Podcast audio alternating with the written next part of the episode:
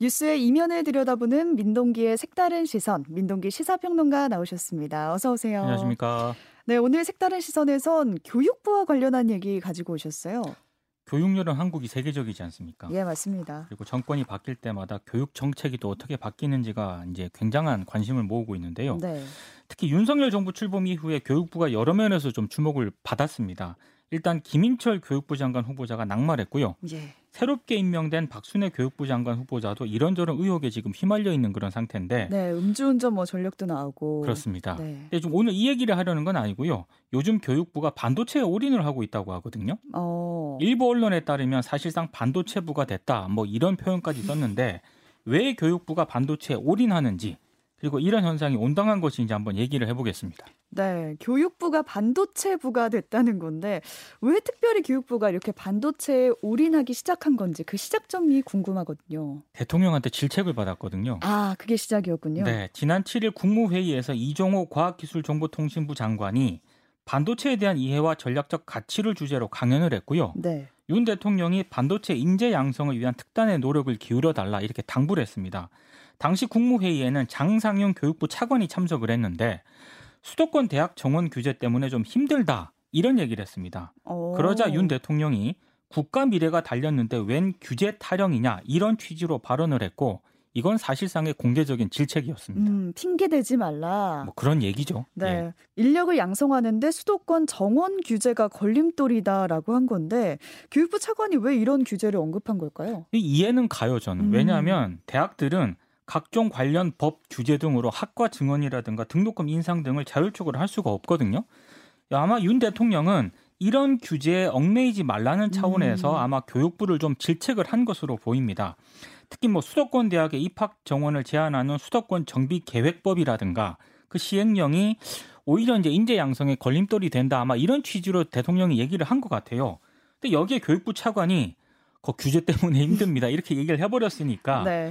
본인 입장에서는 현실을 얘기한 건데 억울할 수도 있겠습니다만 대통령 입장에서도 질책을 한 것도 어찌 보면 당연한 것으로 보입니다. 음. 근데 문제는 교육부가 그 이후 보이고 있는 행보인데요. 좀 뭐라 그럴까 좀 거칠게 말하면 낯뜨거울 정도로 민망한 장면이 좀 많이 나오고 있습니다. 어, 그러니까 한 번 질책을 받고 나서 그 뒤에 교육부가 어떻게 됐냐 이걸 좀 말씀해 주시죠. 반도체 관련 일정만 사실상 잡고 있다고 해도 과언이 아닌데요. 어. 지난 10일에는 원래 코로나19 대응 1일 점검 회의 일정이 잡혀 있었거든요. 네. 이거 취소하고 급히 교육 개혁 관련 회의를 열었고요. 지난 14일에는 김병욱 국민의힘 의원실 주최로 열린 토론회에 차관이 참석을 했고 그리고 15일에는 공개 토론회와 특별팀 회의 등을 주재했는데 음. 한마디로 교육부가 지금 반도체 열공 모드로 하고 있다 이렇게 해도 과언이 아닙니다. 어. 특히 지난 15일 정부 네. 세종청사에서 열린 토론회에는요. 이게 반도체 관련 토론회거든요. 담당 실 국장뿐만 아니라 주요 간부들이 대거 참석을 했고 나머지 직원들도 화상을 통해서 토론회를 지켜보면서 반도체 학습을 했습니다. 그리고는 보도 자료를 냈는데 보도 자료 제목이 교육부 전 직원 반도체 산업 공부에 나선다 이런 제목이었습니다. 전 직원. 그렇습니다. 뭐 여러 가지 뭐 다짐을 뭐 하는 그런 내용을 담았는데요. 그러니까 한마디로 대통령의 질책에 교육부가 반도체부로 바뀐 건 아닌가 착각이 들 정도로 반도체에 올인을 하고 있습니다. 네, 지금 말씀해 주신 일정만 봐도 뭐 10일, 14일, 15일 연속해서 반도체 관련된 학습을 한 건데 열심히 하는 건 좋지만 말씀하신 대로 뭐 교육부가 반도체 부는 아니잖아요. 그렇죠. 이거 말고도 할 일이 참 많을 텐데 다 제쳐두고 이렇게 반도체에만 올인하는 게 과연 맞을까 싶거든요. 그래서 일부 언론도 이건 좀 심하다 이렇게 지적을 음. 하고 있습니다. 아, 특히 뭐 고교 학점제라든가 네. 고등학교 교육 체계, 대입제도 개편, 지방 교육 재정 교부금 문제, 그리고 국가교육위원회 설립과 같은 현안들이 솔직히 산적해 있거든요. 이게 다 교육부가 할 일이죠. 그렇죠. 근데 이제 반도체에만 올인을 하고 있으니까 일부 언론이 비판을 했는데 전교조도 비판을 했습니다. 음, 코로나19 이후에 아이들의 성장과 회복 지원이라든가 코로나 재확산 대비, 대입제도 개편과 같은 고민해야 할 일이 굉장히 많은 시기인데 지금 반도체가 가장 큰 현안이 된 것을 보니까 교육부가 원래 갖고 있던 고민이나 방향성이 있었는지조차 의문이다 이렇게 비판을 했습니다. 네. 사실 저 개인적으로는 대통령 질책 이후에 더 우려가 되는 건 교육부가 수도권과 비슷한 비율로 비수도권에도 첨단 학과 정원을 늘리겠다 이런 쪽으로 방향을 잡고 있다는 점입니다. 어, 그러니까 수도권이랑 마찬가지로 비수도권에도 첨단 학과 정원을 늘리겠다라는 건데 이게 왜 우려될 일이죠? 좋아할 것 같은데 비수도권 대학도 정원을 늘리는 게 능사가 아니기 때문인데요. 음. 지난해 비수도권 대학의 반도체 학과 8곳 가운데 3곳이 네. 정시 모집에서 미달을 기록을 했습니다. 아, 네. 서울의 일부 대학이라든가 대기업 취업이 보장이 되는 곳은 인기가 굉장히 높은데 비수도권 사립대는 처지가 좀 많이 다릅니다. 그러니까 무작정 정원만 늘리게 되면 오히려 대학의 부담이 될 가능성이 굉장히 높고요. 실제 지난 지난 지난해 정부 지침에 따라서 첨단 학과를 개설을 했다가 미충원이란 결과가 나온 대학들도 적지가 않습니다. 어... 특히 이제 이렇게 정부 방침에 따라서 충원을 했다가 낮은 충원율을 보이게 되면은요. 향후 정부의 대학 평가에서 약점으로 작용할 가능성도 있거든요. 아, 네. 각종 지원 사업 선정에서 불이익을 받을 수도 있다는 그런 얘기인데 아, 무엇보다 더 심각한 것은 정확한 현황을 기반으로 하지 않은 인력 양성 정책은 공급 과잉으로 이어질 수밖에 없고요. 이렇게 되면은 여기에 이제 입학한 학생들 있지 않습니까? 그렇죠. 이 학생들만 피해를 보게 될 가능성이 높다는 점입니다. 네, 그 사실 지방대의 어려움은 좀 예상이 됐었잖아요. 뭐 저출산 문제도 워낙 그렇죠. 심해지고 있으니까 어, 약간 정원 미달에 대한 우려가 크겠어요. 굉장히 크고요. 더 우려가 되는 거는 이 저출산에 따라서 학생들이 점점 줄어들기 때문에 에, 지방대 입장에서는 더 이제 좀 어려움을 겪을 수밖에 없다는 점인데요. 네. 실제로 통계청에 따르면 전국 만 18세 인구가 2021년 47만 6천 명에서 2024년에는 43만 명으로 감소가 되는 것으로 지금 나타났거든요. 진학률을 고려하면 이 기간 실제 대학 입학자는 42만 명에서 37만 3천 명 정도로 줄어들 것으로 보이는데 네. 현재 전국 대학 입학 정원이 47만 명 정도 되기 때문에 대규모 미충원 사태가 불가피한 그런 아, 상황입니다. 아, 이 수치만 봐도 뭐 10만 명 정도는 미충원 되겠네요. 그렇죠. 네. 특히 이제 지역 대학의 경우에는 특히 사립대 같은 경우에는 더 이제 어려움에 직면할 가능성이 높은데 네. 그래서 지역 시민 단체들은 이처럼 기울어진 운동장에서 규제를 만약에 완화를 하게 되면 수도권 집중은 더 심해질 것이다 이렇게 음. 우려를 하고 있고요. 어, 때문에 반도체 인재 인재 양성을 빌미로 수도권 대학의 첨단학과 정원을 늘리는 규제 완화에 반대를 하고 있습니다.